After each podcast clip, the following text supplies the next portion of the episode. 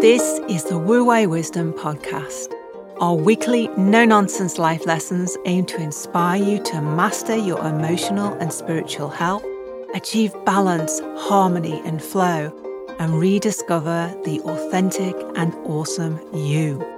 We're your hosts, David James Lees and Alexandra Lees.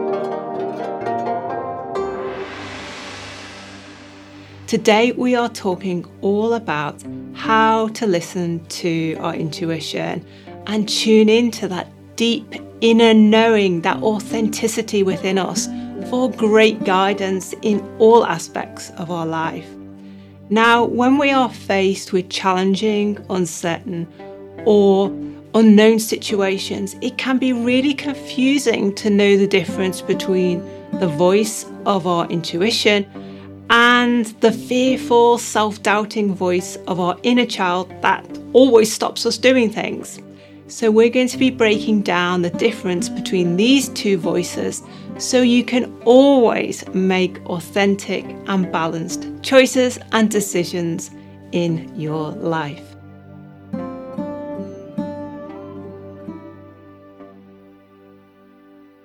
Okay, David, so let's just begin with some definitions. How would you define intuition? Well, my definition of intuition would be almost like the voice of the Shen, the spirituality of who you are. It's that voice that comes from deep within, that inner knowing, that quieter voice, but that voice of deep wisdom, calm, that creativity. I love the word inspiration. I think that's a great word being in your spirit. And so that's what I would call your intuitive nature, what you know to be right. So if that is our intuition or our Shen voice, the flip side of that is that inner child, fearful, self doubting voice. So, what exactly, for new listeners, what do we mean by the inner child? So, the inner child is a part of your mind that you may already recognize, but you call it something like your ego or your emotional mind or your subconscious mind. It's that kind of negative. Some some of my clients say it's like the devil that sits on your shoulder and yaps away at you and tells you what you can't do. But he's highly critical, is stubborn, won't move, always thinks about the worst case scenario. I sometimes call it the 3 a.m. mind. You know that when you wake up in the middle of the night and there's that mind that's always looking for the negative, always knocking you down and finding fault. So that would be the voice of the inner child. So that inner child voice, I know you very often say that the inner child voice talks at you and the Shen voice talks from within you. So I, I really want to pick apart what you mean by this inner child voice and it talking at you. Where does the voice is it located somewhere within our body, that inner child voice? Yeah, so the inner child, and this is slightly different for, for everyone, but I'll give you kind of the overall picture that I find. The inner child normally operates in your mind, in your head, but it's hypercritical. Now, if you've had a difficult childhood, such as parents that criticize you, are very judgmental, or always comparing with you, the voice in your head will be very much like them, highly critical. Always, it's never good enough. And that's where those three lies come from, is isn't it? I'm not good enough. I can't cope. I'm unlovable. And that's the voice of the inner child. But it's almost created a separation if you think about it.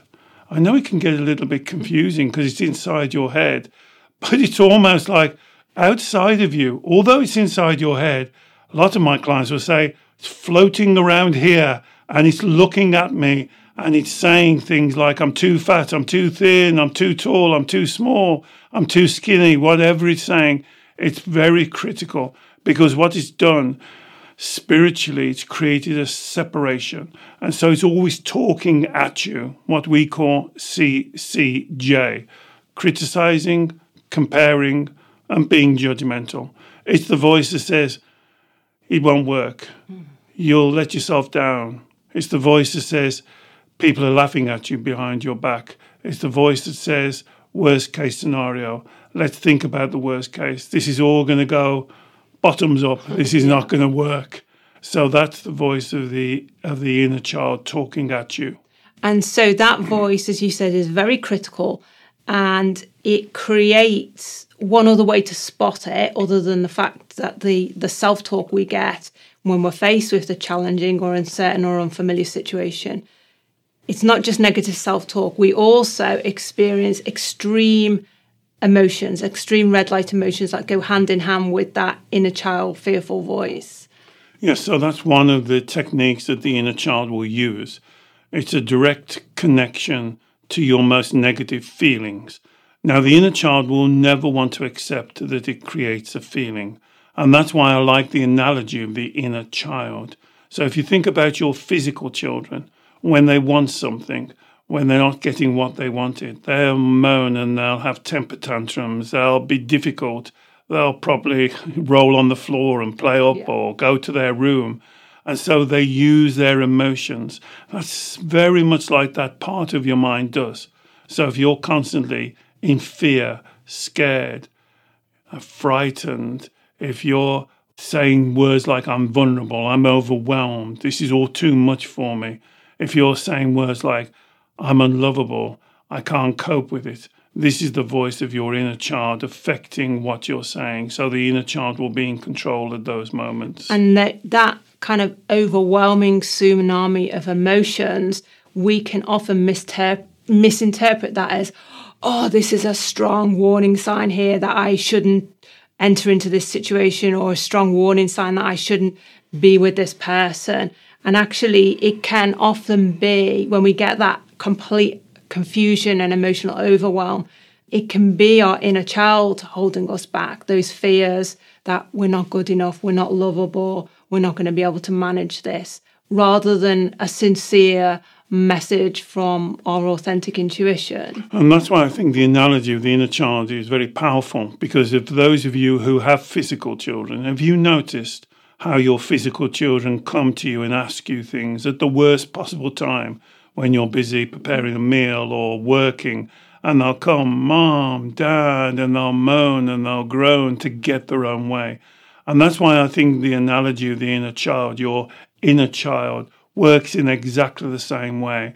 It wants something. So, for instance, as Alex says, if it's a partner, it doesn't want to be let down, perhaps, or it thinks that it's people are going to walk away from it. So, it will try and create a situation where you don't get too deeply into mm. it. You know, it'll it'll try and it'll tell you it's warning you. For instance, it'll say, "Oh, you've got to be careful here. This is not going to work out." It'll give you the worst case scenario because it always wants to be stuck onto the familiar things it's used to doing, even if it doesn't work. Mm. The inner child will absolutely favor the familiar, even if it's not working. And that's because it wants to keep us safe and protected, and it misunderstands that if we stay here, if we stay stuck, if we don't expand, if we don't grow, if we don't flourish, then we've got some sort of measure of safety in staying stuck. But that's what happens. We do just stay stuck then, don't we? Well, th- this is the dilemma that the inner child had. It has. It has this perceived notion that there is such a thing in the universe as emotional safety or emotional protection. And the way it will drive you to try and be safe and protected is to keep on doing the same thing. I think a good maxim for the inner child would be something like, better the devil you know Let's stay with what we know. Let's not push out. Let's not go into the unknown. The inner child really dislikes the unknown, doing something new, going to a new job, going to a new area to live, having a new partner, doing something different, because the inner child would just paint horrors of all the worst case scenarios. So the inner child's thinking is, well, I'm not particularly happy with what we're doing, but at least we know it. Yeah. And if we step out there, it could get worse. Yeah. It could be worse. And I don't want to be in a worse position. So let me stay this where I am. And that is in direct opposition to your spiritual self, your Shen, yeah. which is saying the opposite. Exactly. So if we are faced with a crossroads in our life, a decision to make, uh, a challenging situation or a challenging person, if we become fixated on the worst case scenario outcome, and only that. We can't think of anything else. And we extre- experience extreme, overwhelming red light emotions of fear, anxiety, hopelessness, all those alarm bells. We know chances are that this may be our inner child holding us back. Because if we are faced with exactly the same situation and we are tuning into our intuition or our Shen, our gut instinct, our higher self, whatever you want to call it, our Shen handles things completely differently. The voice yeah. is different. I think a good way to kind of make that more simple ask yourself do I make my life decisions based on my emotions or based on my intellect? So think about that for a moment. The big decisions, you know, new partners, new jobs, new areas to live, changing something really significant in your life. Are you basing that on your intellect, on your inner knowing, or are you reacting like a pinball machine? That's what I often think about it. A lot of my clients are very much like a pinball machine. They are very reactive to their emotions, but they're missing the point. Here comes again. You can repeat it with me. I say it on every video. You are the creator of your emotions. You are not the victim. So, therefore, if you're basing your life and your important decisions on your emotions, you've already created your emotions. Remember, I said a couple of videos ago A, B, C. A, the event. B, what you believe and what you think. C, the emotions that you create. Many of my clients do not do A, B, C. They do A, event, C, emotions, B, beliefs. So they're always creating the emotions, but not taking responsibility for creating those emotions. So their life is built on reactions. Let me give you an example. What other people think about you. If you're a person that people pleases and spend your lives how other people are thinking about you behind your back, how you look, how you sound, what kind of job you made, if you're living your life living up to their expectations, to their standards, to their beliefs, then you're doing the A, C, B model. You are working from your emotional base. What we're trying to do is to flip you over and to work from your intellect from what is true for you. As Alex says, your intuition has many names, you see. This is why it's a little bit complicated. So choose a name that you like. Inner knowing, intuition, gut feeling. Here's another name a lot of my clients use gut feeling. I had a gut feeling about that. So tune into that knowledge and don't be so reactive to your emotions. Because when you're tuned into your inner knowing, your gut feeling, your intuition, you are more liable to take your time, to be more authentic, to be more inspirational, to look at all possibilities rather than just quickly reacting to one worst case scenario.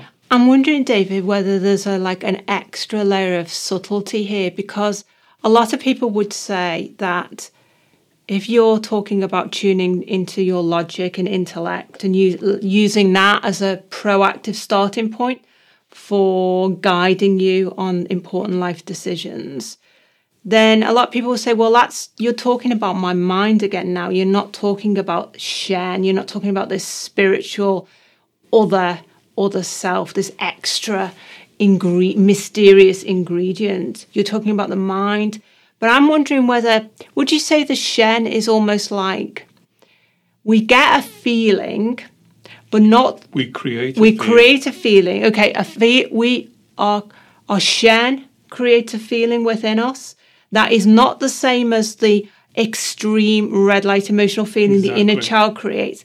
But that feeling is not as overwhelming. It's almost like a little a little buzzer rather than a, a loud alarm bell. And would you say that feeling is us or Shen detecting like an energy imbalance with the situation? That hold on a minute, there is something that does need to be looked at here. Things are not as simple or straightforward as they may appear to be. So I think it's a bit simpler than that, oh, okay. Alex. I think if you go back to that ABC. Yeah. So A, an event or a situation. B, what you think and what you believe about that situation. Now, people who work on the emotions, they are doing that thought and that belief, but they're not dwelling on it or realizing that they're doing it. They're immediately going to their emotions and they're reacting from the emotions. If you do A, B, C correctly, you have an event or a situation, you then take a moment to consider it in your intellect, as you say, your logic, if you prefer that word. So you logically think about it before you go to your emotions, and then you're addressing the situation from your intellect, from who you are. You are not addressing it from the reaction of an emotion that you've created. So it is, you're very, you're right in very saying it's very subtle because that idea that you are the creator of your emotions are so powerful because people create an emotion without realizing that they've created it, yeah, you see. Yeah. So they create the emotion without acknowledging or realizing that they're creating it. And then the beliefs is not about the situation, it's a response from the emotion. Yeah, yeah. So if you're coming from your Shen, event or situation or person, now you consider it. And for me, it might be different for you. When I'm considering it, that energy that you talked about, that chi that I would call it, almost comes from deep within you. The Taoists believe we have what what you may call energy centers, and we call dantians. We we have three dantians. One that you would normally call your third eye, one that perhaps you would call your heart chakra, and your lower dantian. So we call it upper, middle, lower dantian one in the third eye, one in the middle of your chest, one down deep behind your pubic bone. And when an event or a situation comes into your life, if you can just pause, take a breath, drop your shoulders. First few times you have to do this, you have to do this really mindfully because your mind will want to race on now and create emotions. You've got to hold the horses back. You've got to take a breath.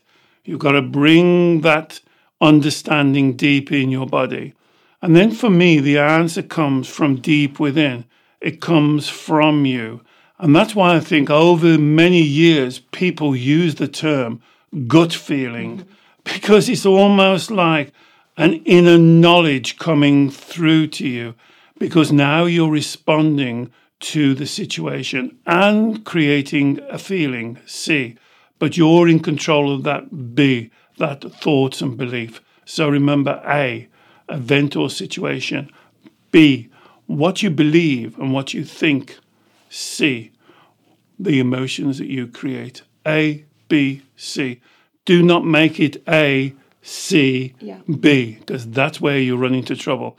And that's when you'll know what's coming at you, the emotions, or what's coming from you. Because that inner knowing is so powerful. As I say, I would call it your inspiration, being in spirit. That's where your creativity lies. That's where you can solve any problem. It's where you can find that wu wei, that flexibility, that movement, that flow. Flow is a word I love using, that even in the most difficult circumstances, you can find a flow around it. And also, here's where your true sensitivity lies. Mm.